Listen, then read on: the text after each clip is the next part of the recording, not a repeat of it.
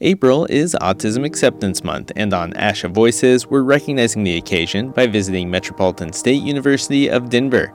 That's where a peer support program brings students studying speech, language, and hearing sciences together with university students with autism. The program is called the Integrated Support for Students with Autism in College Program, or, as the acronym spells out, the ISAAC Program. We'll be joined on this episode by the program's founder, Shivapriya Santhanam. My goal was primarily to build a platform for social connection and communication between students, and number two, increase understanding of autism among everyone and just building a more inclusive environment for everyone. Shiva joins us to discuss supporting students with autism during the pandemic, what the speech-language students get from their participation with ISAAC, and the way she structures the program. Plus, we'll hear from two students participating in the ISAAC program, one a student on the spectrum, and the other a speech-language hearing sciences student. I'm JD Gray. This is ASHA Voices. Support for ASHA Voices comes from the Hannon Center. If you work with young children with autism and their families, much of your work involves engaging parents. The Hannon Center makes this part of your job easier. Learn more at hannon.org/voices. In March of last year, when the pandemic sent much of higher education into the virtual world, Shivapriya Santhanam had questions about whether or not the autism support program she runs at Metropolitan State University of Denver could continue.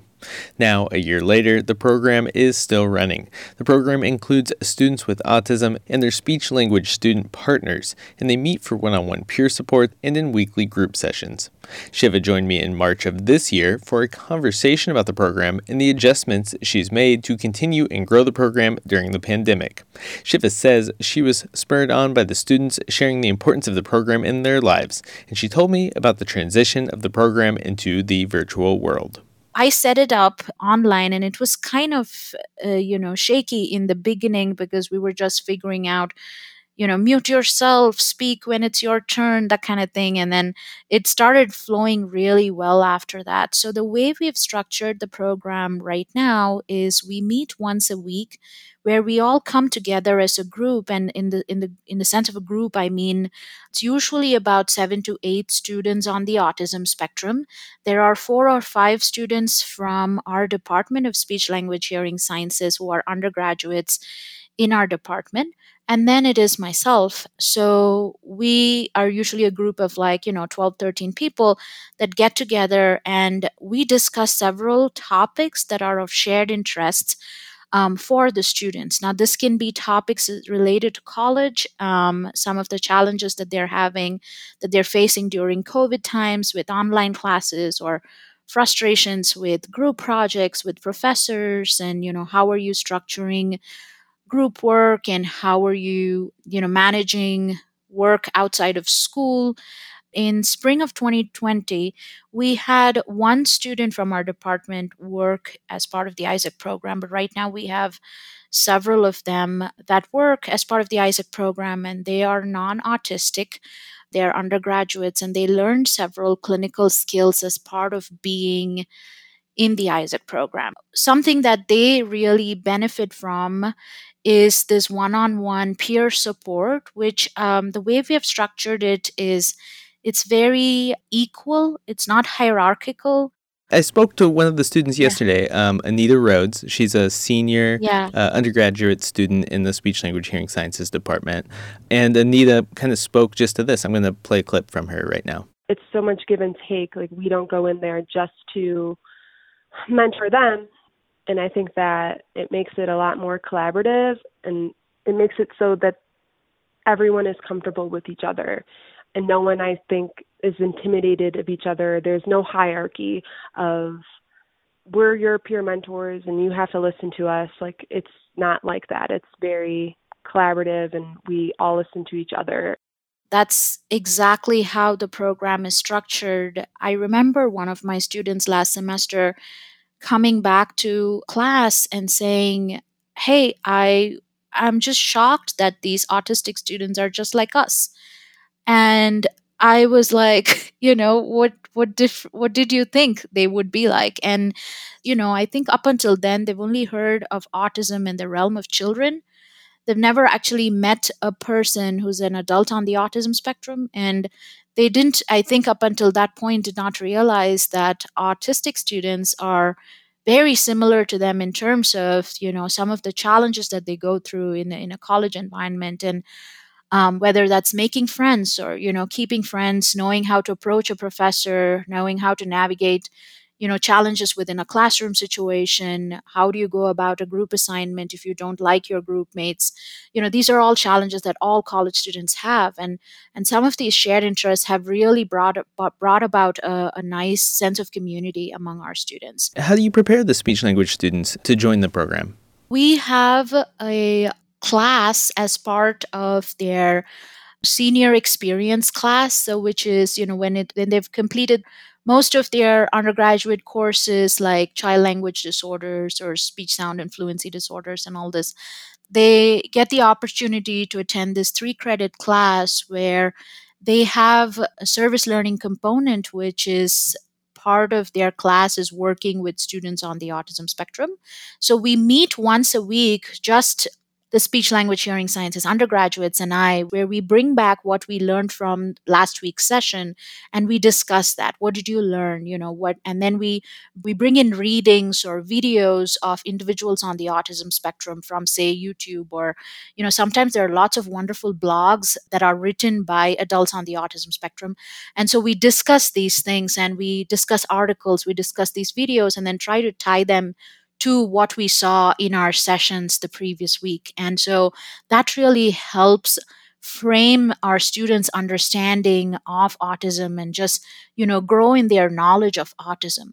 After this kind of discussion that they've had in class, they go back the next week and then they try to apply what they learned sometimes if the opportunity arises.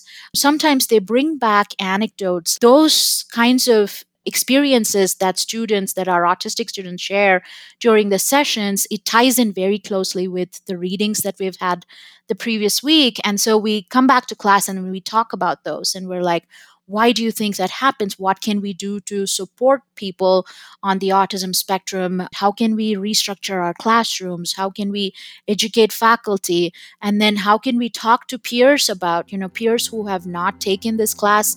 How can we talk to them about, you know, autism or autistic individuals?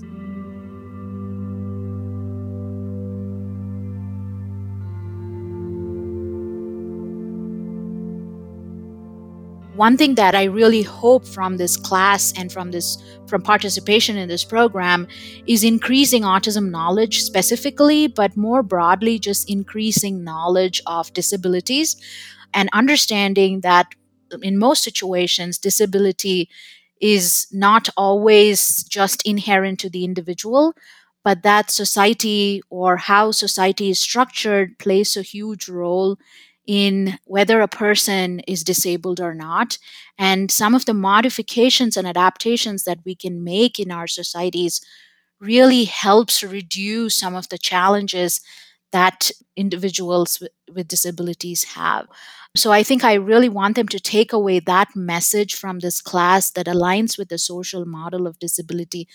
And I want them to take away the message that this is not just specific to students on the autism spectrum, but any population that they work with in the future, this is something that they can carry with themselves. The classes are just learning about the stigma associated with disability and how our, you know, our general community and societies need so much more clarity and knowledge on, and it's our role, you know, it's our role as speech language pathologists to advocate for the individuals that we work for. And I think that instilling that sense of advocacy and instilling that sense of, you know, wanting to spread clarity and knowledge about the individuals whom we work with, whether, you know, it's a person on the autism spectrum or anybody else. Because I've heard a lot in classrooms and even from several professors in our university saying things like, oh, the student is autistic, which means he wants to be alone. He doesn't want to make friends. Or, oh, the student is autistic. No wonder he's rude. Or the student is autistic. No wonder she's feeling so dysregulated in my classroom. And these are things that we need to ask ourselves. What are we doing to cause that dysregulation? What are we doing that makes everyone think that, oh, students on the autism spectrum want to be alone or that they don't socialize. My hope is that when they go on to their different clinical roles in the future, or in graduate school or, wherever life takes them, I hope that they will be part of these messengers, so to say, to carry this message forward that these are not true. These are huge myths, and individuals on the autism spectrum love having friends. They want to have social connections. They want to have relationships. They don't intend to be rude. They are not dysregulated all the time. And what are some things that we can do to support them?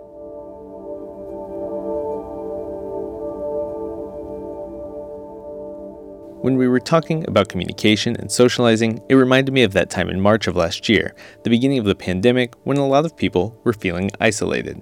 I spoke with a student who's a part of the program. His name is Alex Sherman. Alex is a student on the spectrum, and he's a senior at Metropolitan State University of Denver. He participates with ISAAC, and when the pandemic began, Alex said he was having a hard time. I was very lonely. My family had moved away the previous year. My job has me staying close to home most of the time, and with COVID, not a lot of places were open and not a lot of socializing options were available. Alex says he had friends and family he could call, but ISAAC offered another outlet for him at the time. I played this clip of Alex for Shiva, and I asked her to tell me a bit about maintaining social interaction and clear communication during a pandemic, at a time when it's challenging to keep those connections going. Alex was one of her students who was so, just bugged by this whole thing, so frustrated. We have spent hours and hours just talking about how frustrating these situations are and how difficult it is to suddenly shift to online learning and how difficult it is to not see classmates or professors in person and just not having a life, really. And Alex, during his one-on-one sessions, he's spoken quite a bit about this, and he's felt really supported because the other student who was paired with him, she was also going through very similar situations. She was not on the autism spectrum, but she was going through some of the same challenges, like shifting to an online classroom, not having friends to meet, not seeing professors, not having a regular routine. Everything was just disrupted. And so that initial social connection really helped. So in spring 2020, I collected feedback for the first cohort. And I asked them, what do you like? What did you like? What did you enjoy? What did you not like? And all of that. And everyone said, we love these weekly interactions and meeting with other people and also meeting with, our individual partners. But what we would like is playing video games or virtual games together.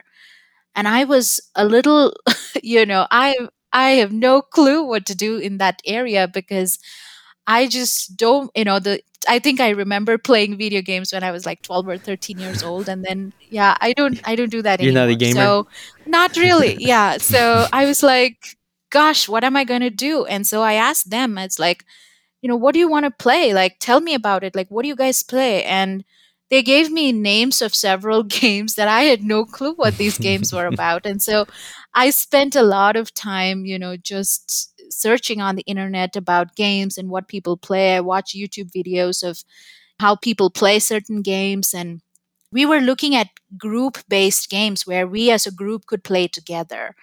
So, this would kind of maintain the social element. Exactly, mm-hmm. Exactly. Yeah, so we were looking for those kinds of games, and students shared, a list of games that they would like to play, and we all kind of brainstormed together about, what can we play as a group? What do you feel like you can play with each other as part of the ISAAC program?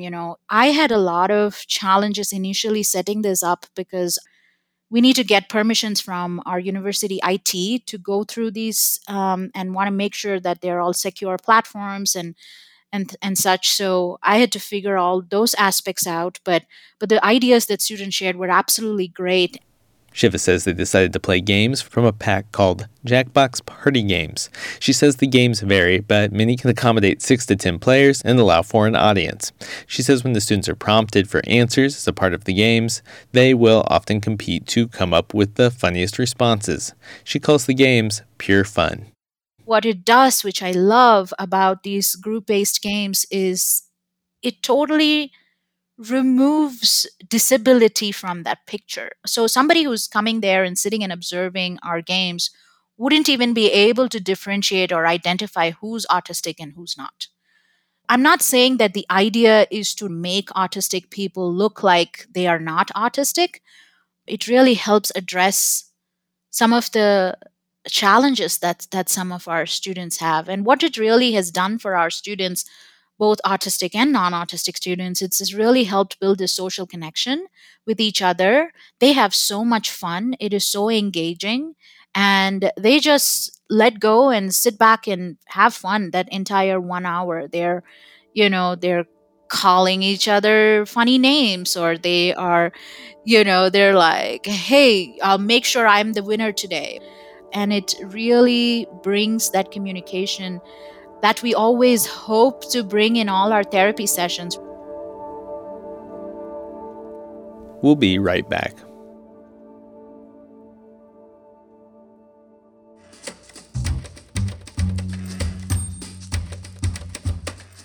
Support for ASHA Voices comes from the Hannon Center. If you're an SLP in early intervention, it may be daunting to determine the best way to involve parents.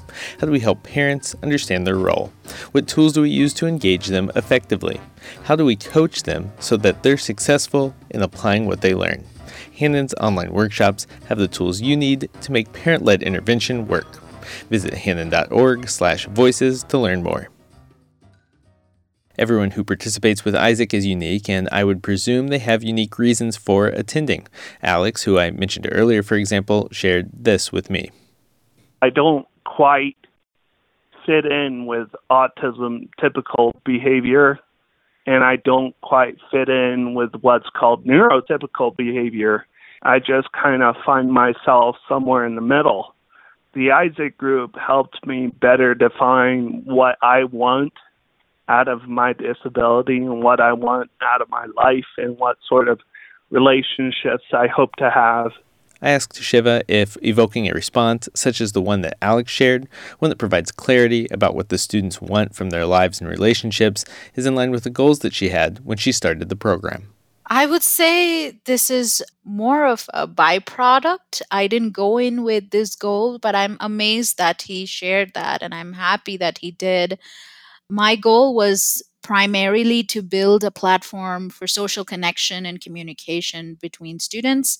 And number two, increase understanding of autism among everyone and just building a more inclusive environment for everyone. So those are kind of my main goals. But I can see that Alex is really beginning to understand himself more, and just being around other people who are on the autism spectrum is really, really helpful for him. I can see that, which I'm really glad. I'm so happy he shared that with you. I decided to play another quote from Alex because it related to what we were discussing. The reason why I keep coming back is quite honestly an easy one. Even though the answers to the questions frustrate me and make me mad sometimes, it helps with me coming to terms with my own variation of the disability. And it adds additional perspective or a different lens that I can view my own life. And even though there are plenty of times where I'm like, okay, I don't want to be patient. I don't want to give these guys any benefit of the doubt or anything like that. There have been plenty of times where I'm just like, okay, I got to focus up and just try and use it as a learning opportunity instead of something just to do. Like with my future as a teacher, I'm going to have a wide variety of students in my classroom. So like this teaches me patience on some level, and it keeps me more grounded. And so there, Alex was talking about how he might use some of his experiences in the ISAAC program to become a teacher. He's studying English secondary education. That's amazing, JD. Thanks for playing that. Because of multiple students in these groups, there are clashing personalities sometimes. Like the other day, we were talking about you know, what would you do if you had $1 million and COVID ended today? What would you do? And he spoke about how, you know, the trips that he wants to go on and stuff like that. And somebody else said, oh, I don't want to waste my money on trips or anything. I want to buy a house and settle down and put the remaining money in the bank and be, you know, just retire. So he was like, oh, you guys are all so practical and you should just splurge and have fun. You guys shouldn't be so practical, you know. So these are all very hypothetical situations. We're not going to get $1 million after COVID. So with it, you know, they just talk about these things because these are all Microsoft Teams meetings. They will not just talk. They'll constantly be posting like emojis and GIFs and everything on the chat. So they'll be like posting like a scary, you know, or a funny face or something like that. And then other people will like, or they will laugh, or, you know, so they'll be interacting on the chat screen as well, not just talking with each other verbally. But so, something that he does is, gosh, and he'll put like a funny emoji if he doesn't like what somebody else said, or, you know, so these things happen. And I'm so glad that he thinks these are helpful, because he's been very gracious, and everybody else in the group has been. If they don't agree with something, they are like, that's okay, you know, I don't agree with you, but that's fine. This is my opinion. This is what I feel. And they're very respectful and supportive of each other. And I'm glad Alex thinks that will help him in his future interactions and future jobs as well. That is amazing. That is just absolutely wonderful for me to hear. You referenced some of the adjustments you've had to make switching to a virtual platform. What kind of challenges were students facing, both the students who are participating with autism and the students who are speech language hearing sciences students? What kind of challenges were they facing because of the pandemic? And also, what was the experience like for you? Well, for me, it was like I was being attacked on all sides, right? I had to design my classes online just all of a sudden. And on top of that, I had to make sure that my students were okay. And there was just a lot of, and I'm sure anybody who's listening to this podcast will also endorse this, that students have gone through so much of emotional turmoil this past year. And so the supports have gone beyond just classroom-based academic supports. It's been a lot of, you know, advising and emotional support and just being there for students when they need it. So I literally was on my computer for like 17 hours a day, sometimes in, you know, last spring and last fall. It was just intense amount of work. And because of the stories that I hear from my students, I have the motivation to keep going, because I feel like my challenges are nothing in compared to some of the challenges that they have. One big piece of this challenge is social isolation. Second is just adapting to a new platform of learning, which not every professor does it the same way, you know, just processing all of this and not having anybody to share or talk about it is even harder. So I love how these students support each other. So Alex, for example, uses Post-it notes, and he will have Post-it notes around his computer, around his laptop, that remind him of like, okay, I need to do this, I need to do that. And then using that Post-it note was a useful strategy for another student. And the other student was like, oh, great, well, I'll do that too. So simple things like that are huge for students. And just sharing these supportive strategies has been so helpful. The students we've heard from today, many students in the program, what's next for them will be probably putting their eyes on employment. What's next for the ISAAC program? How are you looking to build the program? Great question, which is something that, you know, kind of keeps brewing in my head all the time, is how can we grow and how can we support these students' transition out of college? One thing that I have done is build connections within the university in, you know, those are just faculty members who have a personal connection to autism, or there are other staff members and other centers like student affairs at the university, such as the counseling center, the access center, the, you know, career center, things like that. We've been making those connections, and right now we're in conversations to see how we can build and grow. One thing that we're doing this month, later this month, is meeting with employers in our Colorado community who have taken a special effort at hiring autistic individuals. Some of these are startup companies based in Boulder. We're really trying to see how we can then connect our students to employers and kind of build that social network while they're still in college. hopefully in the next couple years, we will bring in some services that we can support our students as they transition into employment. And I think as speech language pathologists, we have a huge role to play there in terms of communication support and in terms of self-advocacy.